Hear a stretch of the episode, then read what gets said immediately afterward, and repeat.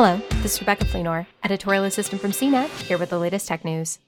Citing a litany of complaints from consumers who've suffered significant distress, inconvenience, and financial harm, the U.S. Federal Communications Commission launched a rulemaking process Thursday aimed at cracking down on SIM card swapping scams. Key among the new proposals stronger authentication standards and notification procedures whenever someone tries to redirect a phone number to a new device or carrier. SIM swapping occurs when bad actors attempt to convince a carrier to redirect someone's phone service to a new device, granting them a phone with the victim's credentials. It's not the only threat the FCC is taking aim at.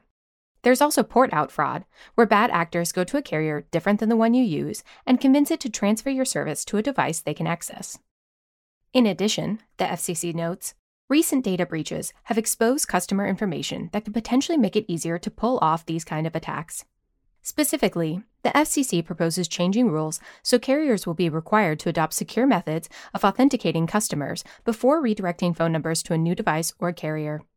It also proposes requiring providers to immediately notify customers whenever a SIM change or port request is made on their accounts.